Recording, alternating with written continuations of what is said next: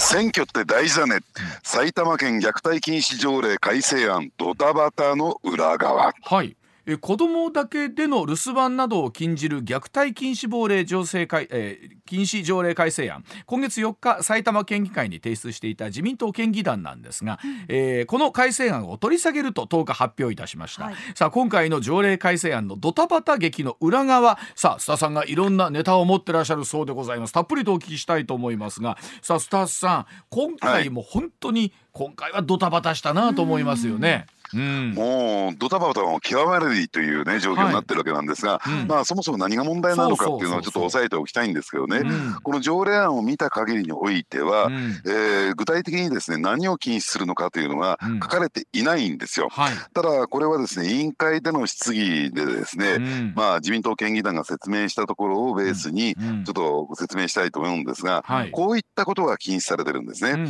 小学校1年生から小学校3年生までの子どもに留守番をさせてはいけない、うん、えー、小4から小6は努力義務、うん、ただこれびっくりするのは、高校生の兄弟が一緒でも不可、ダメですよ。はい。はいでうん、で小学校1年生から小学校3年生までの子供を一人で登下校させてはいけない、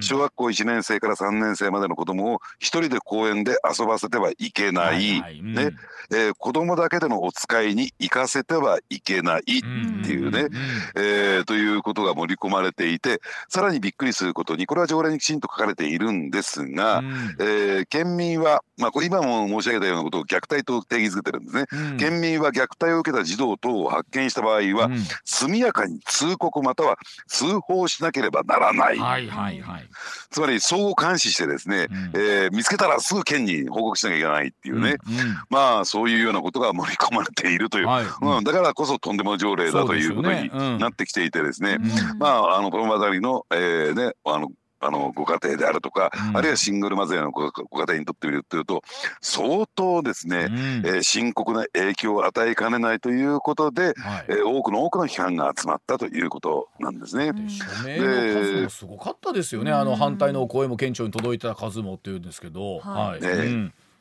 でこれをまあ進めていたのが、うん、えー、まあ、埼玉県のですね自民党県議団の団長の田村匠さんっていう方なんですね、はい、県議ですね。うん、でこの方が中心になって、うん、えー、強引にこれを、えー、今月4日に提出し、うん、で6日の福祉保健医療委員会委員会では可決してるんですよ。はい。うん、でですから13日まあ自民党の県議団は単独で過半数以上持ってますから、うん、えー、このままいけば13日の本会議で、うん、えー、成立ということになりかねなかったんだけれども、うんうん、あまりにも世論の反発が強いものですから、えー、10日に取り下げになりました。で実はですねこの10日の、えー、まあ自民党県議団で、うん、会合が開かれましてね、うん、あの会議が開かれてこれが正午に開かれたんですが、うん、まあ、そこに出席した県議の方にお話を伺ってみるとですね、うん、この条例そのものは間違っていない。と、えー、田村団長はそうね断言したそうです。間違っているのはマスコミだとね、うん、えー、切り取ってこういったいいところを切り取って、うん、えー、誤解を招きかねないような報道をどんどんどんどんしたマスコミが間違っているというマスコミの責任論に、えー、ですり替えて、はい、でもちろんねその後に開かれた記者会見ではそんなこと一言も言ってませんよ。はい、あるいは昨日ですねネットテレビにどうも出演したらしいんですが、うん、そこでもマスコミ批判は一切封印して、要するに説明不足だったということを言ってるんですが、その腹の内は切り取られた、えー、メディアが悪いんだというふうに言って、えー、本人はですね点点として恥じてないという状況だったようですね。心底は今もそう思ってはるってことなんですかね。ええ、うん、あのですから場合によっては形を変え、うん、えー、まあ、この手のですね、うん、えー、条例が再びですね、えー、県議会に提出される可能性もないわけじゃない。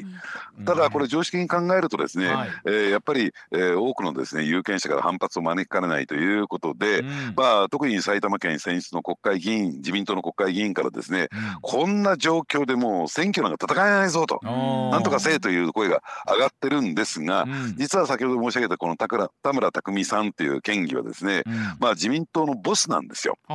で、あ。のー、ところがですね自民党の国会議員含めた、ね、県連はですね、うん、このボスの顔色を伺うばかりで、うん、えー、全くですねなすすべを持たない放置したまんまっていうのがどうも実情のようですね。そうなんですね。いやそんなにじゃあ力持ってるんですかその田村議員は。えーあのー、ですからですね、うん、誰も逆らえないという状況で、うん、えー、実はあのー、自民党の県議団の中で一人だけ、うん、えー、この条例に反対を唱えた人がいるんですけれども、うん、その人に対しては除名するぞと恫喝し、でまあ態度を煮え切らなかった人に対しては一人一人ですね、うん、えー、密室に呼び込んでですね、まあ飴と鞭で怪獣をした、ねえー、という状況がどうもあるみたいな恫喝しつつ、えーね、金とポストをちらつかして、えー、賛成してもらえるように。で例えばですねこれ実を言うと公明党も賛成をしてるんですよ。そうですよね。でこのとんでも条例案、私公明党なんでこんなとんでも条例案に、えー、賛成したのかなと思ってこれ取材をしていくとですね、あのー、今次の選挙では10増10減というのが、うん、えー、要するに一票の格差を解消するための10増10減というのが行われますよね。で埼玉は、うん、えー、選挙区が増えるんですよ。うん、で新たに増えた14区、ここに石井圭一さんという方が、うん、えー、出馬する、まあ、自民党はですね、えー、バーターでというか、ねえー、公明党との調整で、えー、候補者を立てないんですね。ただ、えー、公明党あるいはその最大の支援団体の創価学会だけの力では、うん、どうも14区で石井圭一さんが当選しそうもないということもあってですね、うん、自民党は協力しますよと、うん、で全く自分の地元ではないんですが、これ一切報道されてないんですが、田村匠さん、ね、自民党の先ほど申し上げた団長ですね、この方がこのじこの14区の選挙責任者に就任して、うん、ねえー、まあ、あの自民党をまとめ上げて応援しますよ、ねえー、この選挙で応援するからそのバーターとしてこの条例案に賛成してくださいというそういうねバーターを持ちかけたんですよ。それに公明党乗っかっちゃったんですよ。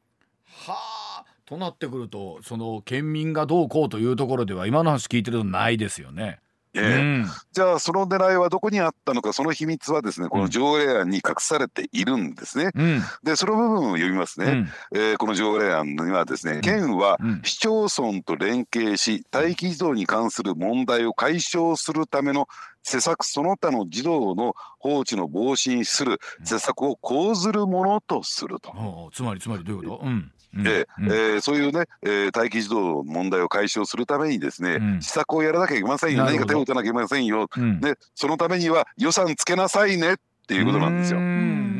でそうするそうするとさっきの問題に帰っていって、うん、えー、共働きの世代であるとか、うん、あるいはシングルマザーの方々にとってみるっていうと、やっぱりそういった、えー、児童小学校1年生から3年生の面倒をきちんと見てもらえるような、ね、あるいはベビーシッターのような方であるとか、あるいはその学童保育であるとか、あるいはそういった施設をですね預けなきゃならないわけですよ、はいはい、面倒見てもらわなきゃならないわけですよ、はいそね。うん、そのために埼玉県しっかり予算つけなさいよということで、うん、おそらく民間の事業者に対して予算がどっと降りてくるはずなんですなるほど、うん。うん、でそうするとどうでしょうね、えー、田村県議は俺が作った条例だぞと。いうことになれば、そういった民間事業会社どうもありがとうございましたということで、えー、ある種の献金がこう起こってくる。つまり、えー、予算をつけることによって、うん、その利権がそこに生まれるんですよ。うんう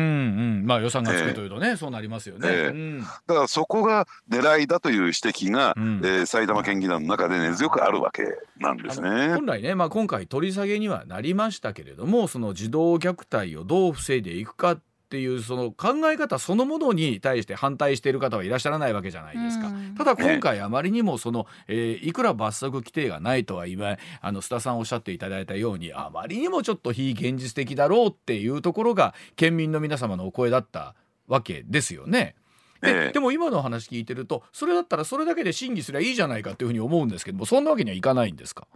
ね、うん、あのですからそういった意味で言うとね、うん、えー、まあこれをぬるっと通しておくことの方が、うん、気が付からないうちに通しておくことがですね、うん、やっぱり、えー、将来的に自分にとってのまあ県県議にとってのメリットがあったんじゃないかなと思いますね。でもあの僕議員というのはあの不思議なもんだなと思うんですけど、まあ、もちろん多分法案によってね自分の政治信条には関係ないところで党議拘束かかることってのはこれはあの国政の中でも当然あるわけなんですけれどもただ今のお話聞いてると本当に自民党のあの埼玉県議会の中でね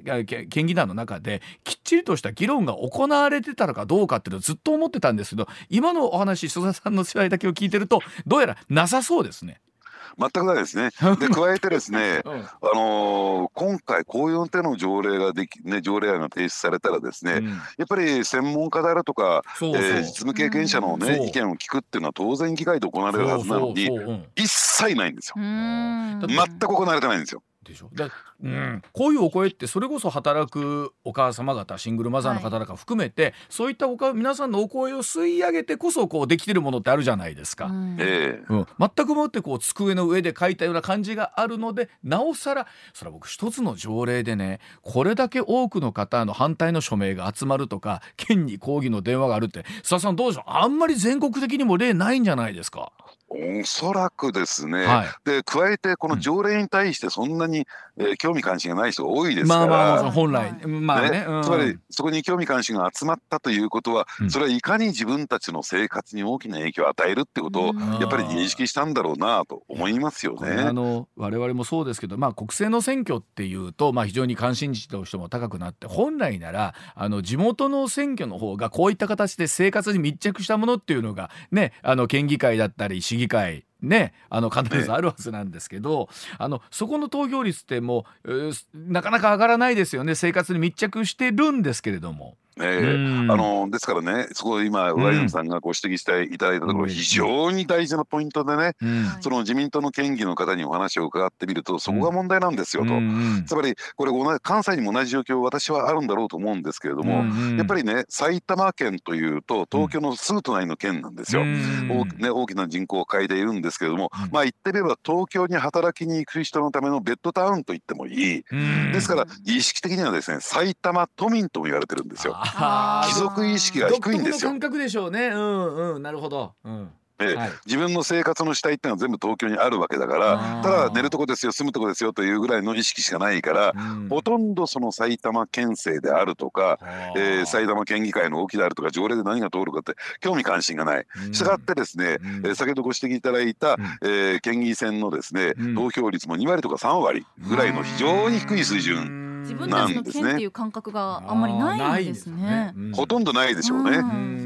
ですから選挙に行かないから、うん、えー、こういったとんでもない条例を提出するような、うん、えー、人たちが通ってきて、その地元のボスですみたいなことになる、ね、そこに目をつけてそしてもう一点ねポイントがありましてね、これね、まあ、これも全く報道されてないんですが、えー、この田村匠県議というのは、稲田朋美さんの、えー、埼玉県のですね後援会の会長なんですよ。あなるほど、はい。うん。えーということもあって要するに中央政界にも埼玉県連じゃなくて、要するに清和会の実今回の幹事長代理にも就任した、うん、え元大臣である今永さんに直結してるんだぞ、うん、俺はというね、なるほど。えー、ところで、まあ、言うことを聞かせてくるというね、うん、えー、状況があるわけなんですね。あの地方政治ってよくいろいろこう紐解いてた時に必ずそのドンみたいな人っていらっしゃるじゃないですか。どこの地域にも、ね、なんかこれってまた独特ですよね。なんかよくニュースとか見てると、うん、何々県の県議のドンみたいな人がまあなんかどっちかというとネガティブな役でおお出になることが